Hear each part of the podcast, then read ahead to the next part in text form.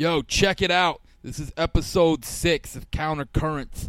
I'm host PD Steele, numero uno. And this is your host, Elena Torres, coming to you straight from the Draft House in Washington, D.C. And today we have a very special guest with us, Miss Bridget Garrett. Yay! Thank you for having me. Is Gearin how it's pronounced for real? Yeah, it is. It's um Irish, so my grandparents said Garen, but you can't say that in an American accent. Really? So now it's just Garen. Huh. We- yeah, Garen. Yeah. Okay, so that's like kind of Gaelic or just Celtic or like. it's I uh it's actually a misspelt Huguenot name. Ooh. So just generations of illiteracy. This is Bryn this. Bridget Garin Yeah. for Ancestry.com. Yeah. Nice, nice. Well, you got that Irish look about you, and unlike a lot of um, Like Irish people, and Well, no, but like actually kind of happy. You look kind of like the ones that are like portrayed in picture books and stuff. Like the Irish people in like my family, they're more despondent, they're more gruff, they're more like assholes like me, you know. so like Um, I look like leprechaunish. Oh. Like Well, I mean, more happy. I didn't say that. You, you're using the self-deprecating shit. I'm not going down that road with our guest. Like, uh, uh I was just gonna say really good nose Aw. in general. That's usually Thank what I you. when I say when I think of like, oh, you have an Irish face. You just have like the ideal nose Wow. job I nose. And I mean, have like never post. heard that. You've never heard that? No. Thank you. You're wearing an LA hat. I would think you would have spent more time in LA. That's I was- common. I That's was common born LA in LA. knowledge. You were born in LA. Yeah. Oh, really? Yeah, I was a big Dodgers fan, ages four to seven. Oh, okay. Yeah, so And what brought your family here? uh, work my dad's job. Okay. So, And where around here did you grow up? um, Manassas, Virginia. All right. Petey's making a face. no, no. You know something? I didn't know that much about my Manassas till a couple years back. My buddy got a house out there on some kind of like, I don't know, special loan thing or home ownership thing through the government.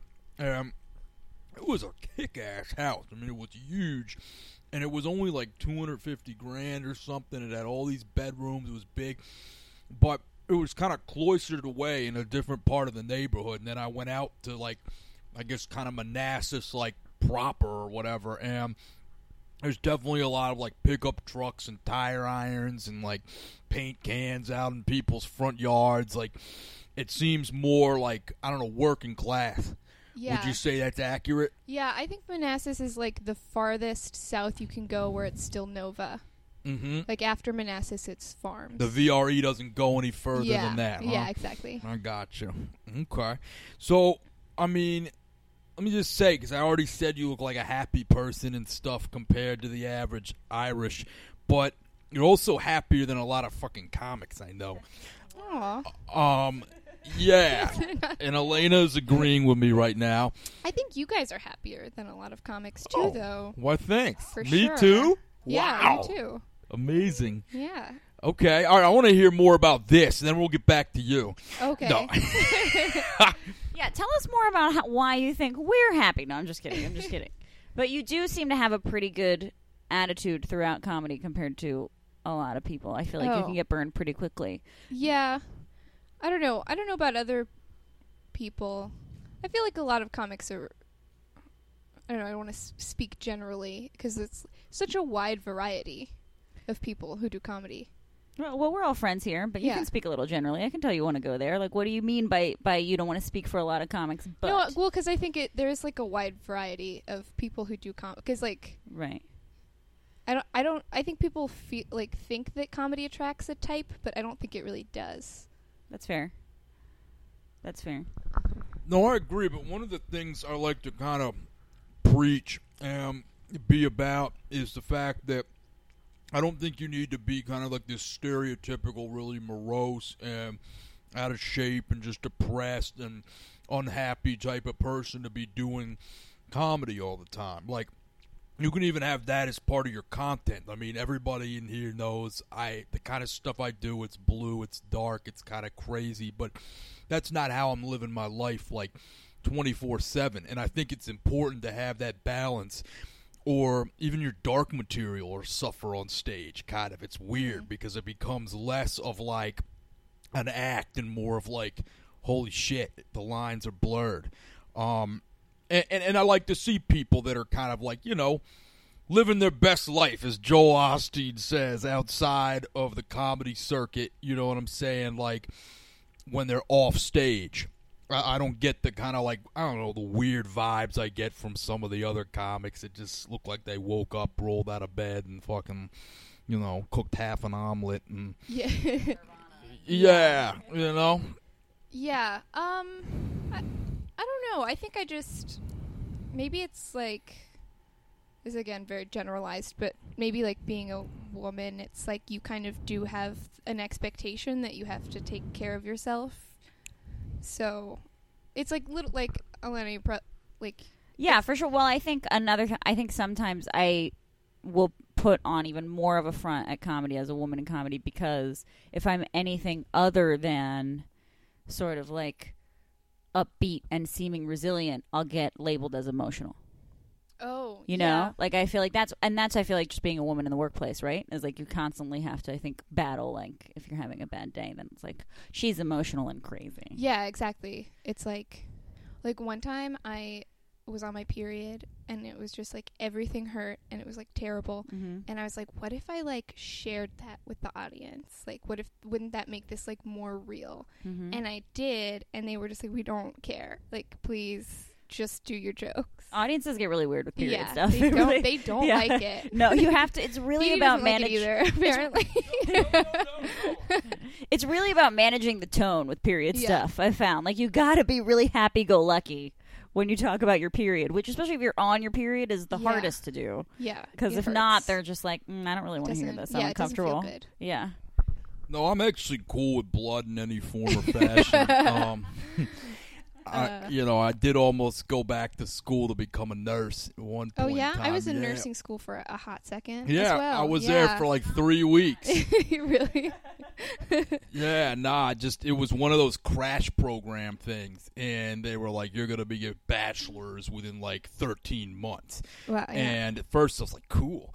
But then I got there, and after like a couple weeks, I was like, yo, I'm not going to have a life, and I'm not going to be able to do comedy every night. There's no fucking way. yeah. And I wanted comedy more. I didn't realize how much at the time. Like, I'd been doing it just three years at that point. and you think you know these things about yourself. Like, oh, I can go a year without something I've been doing every night for three years and I love. And then you try it out, and holy shit, no, I couldn't. Yeah. Yeah. And I was like, wow, I, I must love this because, you know, I can make, you know, $1,500 or $1,600 in two weeks at my regular job and blow through it like peanuts. But if I get like 20 bucks for a comedy spot, I shove it into a cigar box like I'm 10. You know what I mean? And just hold on to it because it's like kind of a pride thing or like a metric thing of like, wow, you're getting paid a little bit on the regular now. Like Yeah. this ain't much, but it's more than it was like a year, two years ago, or whatever. And I'm like, how do I justify this to myself? But I do, and it just it feels right and it feels honest. It's fucking weird. Yeah. On the on the few occasions that I've made comedy money, it feels so much better because it's like you're getting paid to do something you would just be doing anyway. Right. It's like right. free money. Yeah, it doesn't feel like work. But yeah. You know. It's like I was going to be doing this at a show that was probably worse. That's the best thing about getting paid for comedy is you're also probably on a show that's way better than a regular show you'd be doing. right. Like in my experience, it's like you get paid and the show is way better than what you would have been doing otherwise. And sometimes when those laughs come, you're like, "Wow, am I? Mhm. Did I just cheat?" Because there's Yeah. because the quality of the laugh is so much better Yeah, it's great. Then, So, what made you fall in love with comedy? Was there a point in when you were doing stand up that you were like, "This is it, I'm in"? I think like the first I've heard other people say this too is like the first time I was just like, "Oh, this is great. I'm going to do this." Yeah. Yeah. Yeah, that was like that for me too. The first time I was just like, "Why haven't I been doing this the whole time?" Yeah. I was like Right? so I was so nervous. I was so nervous for like the first whole year. Yeah. But it was like I don't know, it's kind of intoxicating. It's great. It's to- I mean it's totally addictive. It's I think the most addictive form of performance because it's like so purely creative Mhm. and totally relies on you and you can do it so often. Yeah, you Like- like such control over it. Yeah. And as an actor you don't have that much control at all. No, There's yeah. constantly people telling you what to do and you're lucky to get to do it other Mhm. than at an audition, which is not the same experience at all. And then this, you just like, oh wow, I can completely control the experience. I get to do it whenever I want. Yeah. And then if it goes bad, I can just do another set. Yeah, I Fifteen love minutes later, somewhere else. I love that it's never like finished. Like even when you're kind of done writing a joke, the joke's never finished. You just get tired of telling it. That's so true. Where was your first mic? Uh, at O'Sullivan's in Arlington. Yes. Shout out to Kurt Shackelford. Holy for shit. The time. Was I hosting then that night? Was I the house MC then? I don't think you were. Okay. I don't remember who was. It was probably Nick Hopping, but I don't. Rem- I was vi- I was so nervous and I didn't know anybody. okay, so what year was that? Oh boy, this is two years ago. Okay, I may have just quit at that point Mm. because I was the host or the house MC there for about a year's time, and that's where I first met Elena too. That's when I was really, really new and I met you. Mm-hmm. You guys, oh Yeah. yeah, I really liked that room. Yeah. It was cool. It was fun. I mean, it was cool for like a year. It was one of those things where I did it for free, and I did it just because, hey, it's Sunday night, and you know, it was like maybe I can brush up my hosting a little bit, make it cleaner for these Arlington audiences, which completely failed. I mean, I got a little bit better at hosting, but I can't be that clean. I just, I, I mean, nah. Did you have to be clean and? You didn't have room? to be. That was more my expectation. I have this idea, this sort of like running joke with myself that one day I'm going to get enough of like an arsenal in the clean department where I could start racking up money at like clean venues because there are you know good money making opportunities in like cleaner comedy. I mean you do cruise ships. You can do um, you know what is the guy maurice brown's rooms or whatever. Go down to florida or wherever he wants to go these church shows or whatever. They pay man. I mean it's like unbelievable some of the amounts i'm hearing. And i've talked to maurice and i can do profanity free comedy and still crush in most settings, but the content is not clean enough. I'm still going to be talking about the shit I talk about, which, you know, is, you know, it's what it is. Yeah. Well, I mean, if that's what you want to be doing, then I guess that's like what you should do. Like, I don't think you should compromise like what you want to talk about. Right, I agree with you. I agree with you, but I mean, you know, it's it doesn't hurt to be able to say, you know what, I could get on this cruise ship. Could, this is another thing I've researched a little bit. Like I met a person at a wedding that worked for Royal Caribbean, and he was telling me, oh, you could hit me up, send me a clean tape, you know, and a dirty tape, because they'll do like an R-rated show at one point in the night for like the parents, but then earlier they do like a kind of like PG 13, PG for the kids. They clock bank. I mean, those guys make like anywhere from 150,000 or more a year going like I mean it's 350 nights on cruises and stuff and but it, it's kind of cool. You know, I, I don't know, it's just something I th- it's almost like a muscle building thing. I like to be able to say like I'm versatile. I can switch up if I want to. I mean, I don't want to. In the perfect PD Steele world, everybody would just love blue shit all the time, but you know that just isn't real. Well, I think it also brings up an interesting question, like what you said about you shouldn't have to compromise what you want to talk about. But the reality in the entertainment industry is that as a creative, you usually do have to compromise for money in some way, shape, or form. So, do you guys think that you would compromise, say, if you are, you know, fully living off comedy? And half the gigs that you have to get, you know, they not even just clean, but they tell you like you can't not say anything political. We don't want to hear anything sexual. We don't want to hear, well, I guess that falls under clean. But, you know, we don't want to hear anything about, I don't know, backpacks that are green because we, at this corporate event, we make backpacks that are blue.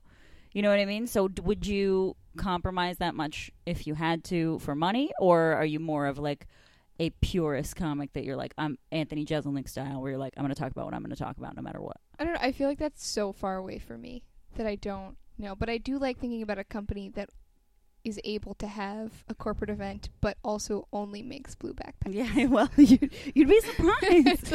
I feel like I've I've had to go to like different court. You can't mention certain things Yeah. if you're if you're presenting at something, and you know that stuff may seem far away, but then like stuff in this industry, I've- I've seen it a lot where like just overnight. you know things will click and you'll start Yeah. working. So it is a question that I feel like you got to ask yourself. Yeah, Mc- I can remember even at the you know the one year mark having to compromise and do this room that you know Dylan Meyer, R.I.P. to Dylan and Danny Charnley and Rob Mayer used to run out in Rockville called the Potomac Grill, and they had an there was an S and M. Um, meetup group that would come before the open mic. And one of the rules of the house became that you couldn't make fun of them while they were still getting out, leaving out the door while the comedy show was starting. And we're all like, what the fuck? We're comics. How can we not make fun of this? This is like perfect. But that was the rule, you know? Um, Did you guys stick to the rule? yeah, we did. We definitely did. And, you know, we were rewarded by having that piece of shit room for another year and a half or so. No, I'm kidding. It was a great room while it ran. Um, but, you know, it, it's interesting because I was a little bit more in line with what you're saying, Bridget. I think when I was, you know, one, two years in, where I was like, yeah, I'm so far from that. And frankly, I'm not going to compromise. Fuck that, you know, la, la, la. But you just find out the more close you get to working in clubs, doing these, you know, then there wasn't the improv open mic, but I would go with like Sean Savoy down to Tampa, or I'd go to Baltimore, work the comedy factory, and people would tell me, like, you know, polished features and headliners, hey, you're going to have to be able to do a clean front hosting set if you want to get on here. Andrew Unger at Magooby's had me do two sets between the, within the span of a year, guest sets. The first one I did and killed, he says 230. Then he sent me back a year later, had me do another. Then it killed and it was clean. And then he called me two years later and said, You want to host one weekend. But that's the thing. It's like you don't always understand kind of the intricacies of the business and certain things fall into play. Like they'll say yo check it. Like we want to have people that are new. Maybe this is their first time coming to a comedy show. We've run this big ad promotion. They're coming on cheap tickets. We want them to come back. We want them to buy food and drinks and buy things. If you come up and there's Petey Steele jumping up with you know dropping this and that and bam bam bam bam bam you might walk some of them. Whereas once they get lubricated, get a couple drinks in them, then the feature comes on, says whatever, and then they're ready to go, and they'll just keep buying more shit. And headliners even put it in their riders. Like you'd be surprised to say, I want a clean host, straight up, for that reason, because maybe they have a door deal or something like that. yeah. you know? I mean, I don't know if I've thought about that so much just because I think my material is pretty clean. it is in like general. I don't have a lot right. of I don't have any like sex stuff and I don't curse that much. I'd say my stuff's like morbid sometimes, but that's sort of the extent. Mm-hmm. Mm-hmm. Um, so yeah, I haven't really put a lot of thought into it.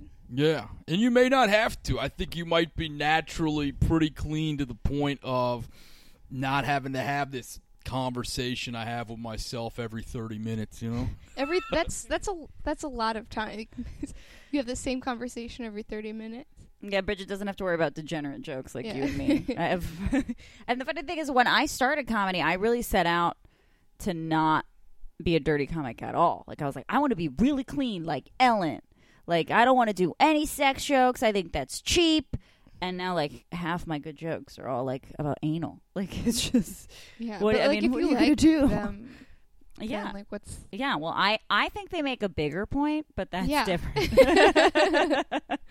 but do you think that? So I know that you come from a pretty religious background. And do mm-hmm. you think that sometimes the way that you artistically express yourself, being clean, comes from that? That you weren't necessarily in a world where that was okay to say, or do you just think that's just the way you express yourself, or how do you think that's affected your comedy? Um, I don't. I definitely at some point, like I don't think I have any jokes. No, I have a couple jokes. I don't know if I would love that my family would hear, Mhm. but yeah, there's nothing. There's nothing that I would definitely like stop them from hearing if I could. But um, I don't know. It just has never come up when I was writing jokes. Right. So like maybe one day it will, and then I'll have to rethink it. But right. so far, it just hasn't. it hasn't happened yet. I got you. And for the people, because I know, but we're referencing this. Tell me a little bit. You, I think you have a very interesting family. So tell us Oh. about just because it's Yeah, huge. I have a really big uh, Irish Catholic family uh-huh. from Manassas, Virginia. Uh, I'm the second of seven. That's insane. So, and we go boy, girl, boy, girl, boy, girl, boy. It's a little pattern. wow. Yeah. So you're so it's basically like you're an oldest sibling, essentially yeah, being yeah, because I have an older brother, so I feel like the oldest. We consider like the oldest two the oldest, and the youngest two the youngest, and the middle ones are the middle ones. Got you. We just share places. And how do you how do your younger siblings feel about you doing stand up? Do they just think it's the coolest, or they're Uh, like, no, "What?" they don't. Um, my so some of my siblings have seen me, which was very nice of them to come.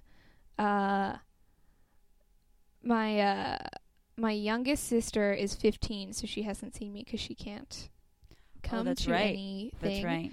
Uh, and my parents haven't seen me. So last time I was home, she was like, she was like, "You're not even that funny."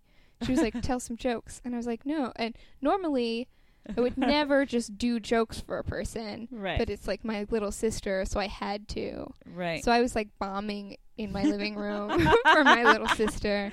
you should have brought some of the other ones, so at least it felt like more of no, a full. I I got I finally got her to laugh because I told a joke that I didn't tell all the time about uh, how my our other sister like told me I was ugly. That's like the punchline of the joke. I know that joke. It's a funny joke. uh, she liked that one. that one made her laugh.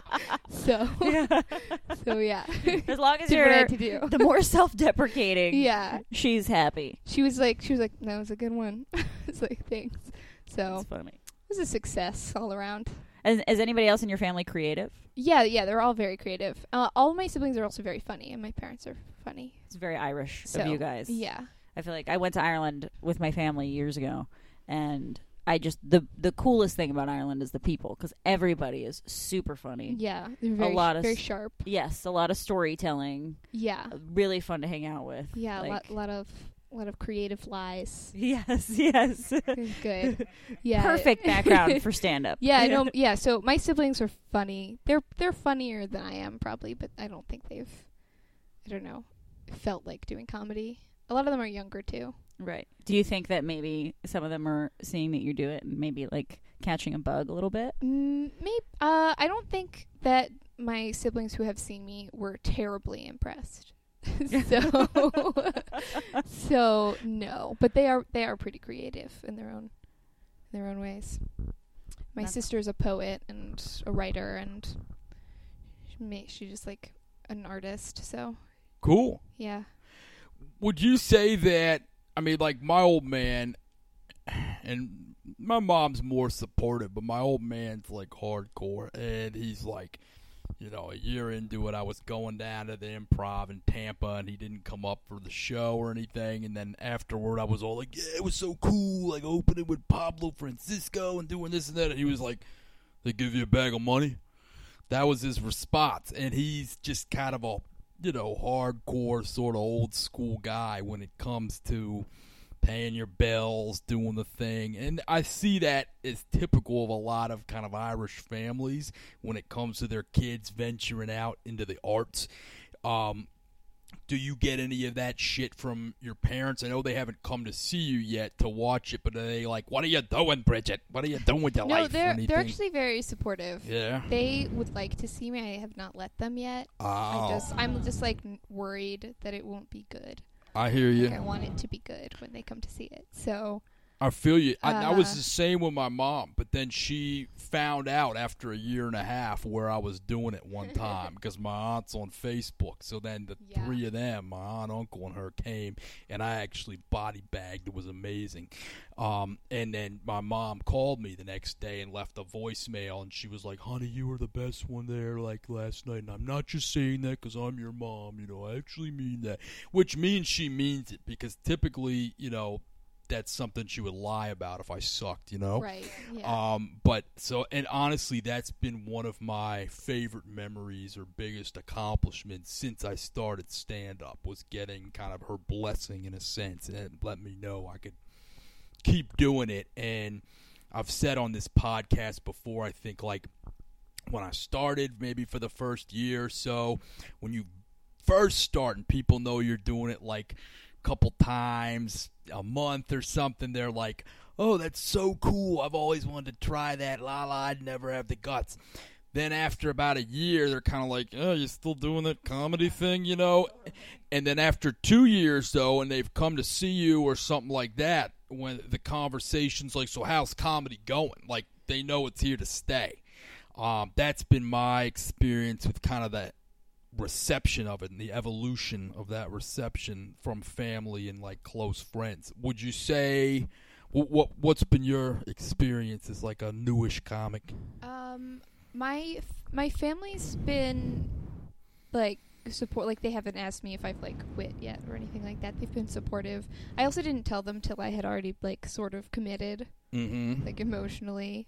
So um and then yeah, I think I just do it so often that if anything my friends are just like, "Are you ever going to come hang out with us again?" Oh wow. Uh but yeah, no, they've been they've been really supportive and nice. I've had some friends who've like they would come to all my shows when I was starting cuz all the shows were bringer shows Yeah. and they were the they were the yeah, they were the real the real troopers coming to see me do the same jokes over and over again. Yeah. Uh yeah. No, well, you said so in some respects you don't get to hang with some of your friends as much, but have there been any other sacrifices you feel you've made in commitment to comedy? I mean, uh yeah, my job is doesn't make nearly as much money as it used to, but I have way more time. Oh, so you changed jobs like yeah, that's sort of midstream? a- yeah, oh wow. sort of a long story that we don't have to get into, but uh If you don't want to, that's all good. Yeah, it's a long story. But uh but yeah, so my my job does not make as much money as it did before, but I mean it's you know enough and I have way more time to do comedy. Uh and I didn't like my old job anyway, so Cool. um yeah, I just don't have any free time to do anything anymore. I guess. But you guys I feel like most comics in this city are like that. Yeah, I've I feel like I've gotten kind of lucky in that sense because I started doing comedy when I first moved here.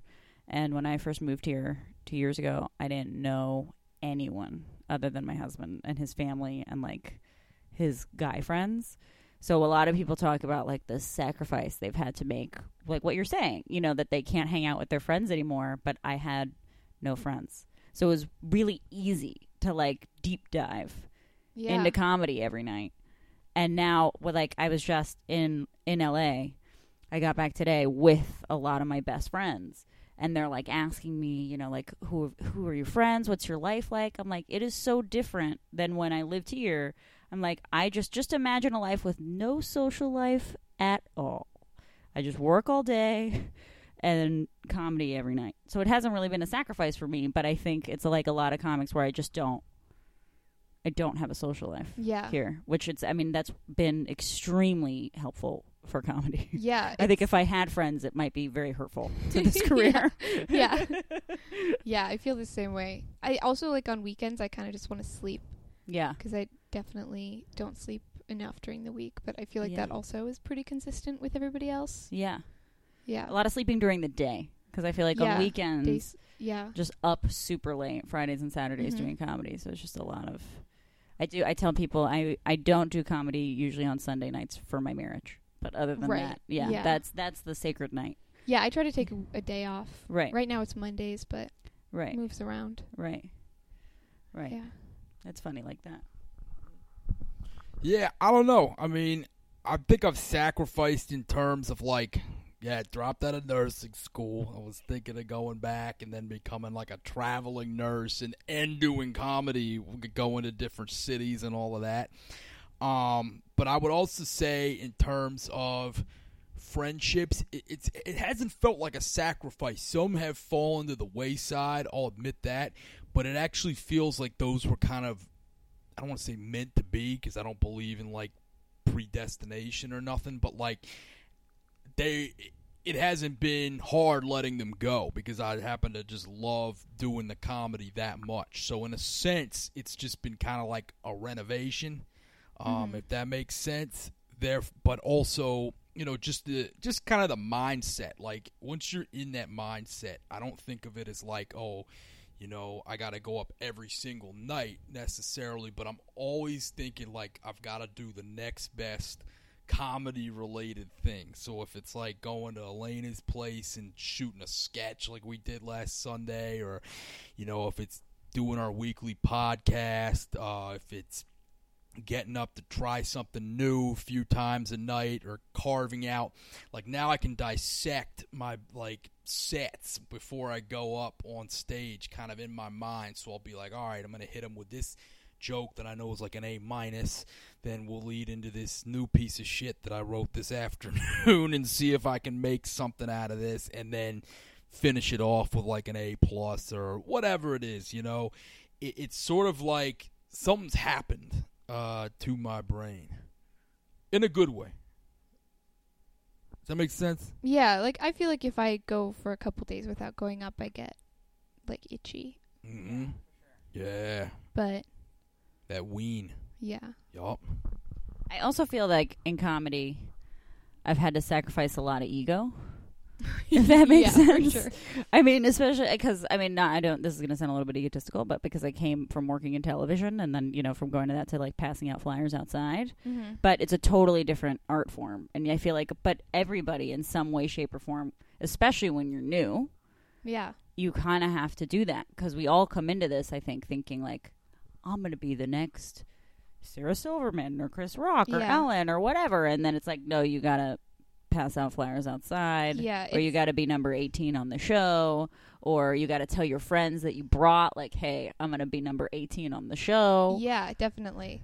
I think it's like a like combination of delusion and uh I don't know, humility. Cuz you have to be delusional enough to feel like this is a good idea, yeah. but then like also like humble enough to not have an attitude when you're 18. Right, right. And I feel like that's sort of the relationship between delusion and humble is like something that you're working with throughout. Yeah, that's like all Comedy. the time. It's Right. like constant. Right, right. That's the constant battle. I Yeah. feel like. I most certainly do. And uh, very briefly, we want to give a couple of announcements uh, for this weekend coming up. We have uh, tickets. If you go to our Countercurrents website or Twitter, hit us up, follow us, Currents DC, as well as Instagram. We are giving out pairs of free tickets to see Sydney, Washington, and Anna Dresden, uh, 7 p.m., 9 p.m., both Friday the 6th and Saturday the 7th, as well as um, we also have the great uh, Haywood Turnipseed Jr. and his Attack of the Comic show at 10:45 Friday night, and the heroic three guys on Randolph Terrence, Andy Klein, and uh, Tim Miller's open mic show 10:45 p.m. Saturday night. You may even get to meet me if you show up. Or any of us, all three of us might might be there. Yeah. Yeah. Yeah. Yeah. And then we've got more shows at the Draft House this weekend. Yeah, those are the ones I just said. Oh, wow. Take the fucking peroxide out of you. I I think I fucked up annou- that announcement two weeks in a row now. I guys, I, s- I slept two hours last night. I I flew here from LA. Everybody, just so you all know, and don't judge me too much. Yeah, I'm still cool. the She's ugliest LA. one in the room, though. Don't worry. Nothing will fuck you up like C37D on United. That's what I'm telling you. Okay. C37D United. Maybe that'll be the name of this episode. Yeah. So, um, Bridget, where can people follow you, get in touch with you? Oh, they can follow me. I just made a new Instagram. Oh, shit. It's just my name, Bridget Geiran. Okay. Uh, Spell yeah. that for the audience. It's B R I D G E T G E I R A N. So that's my name. I only have three pictures so far, but they're pretty great. yes. Yeah.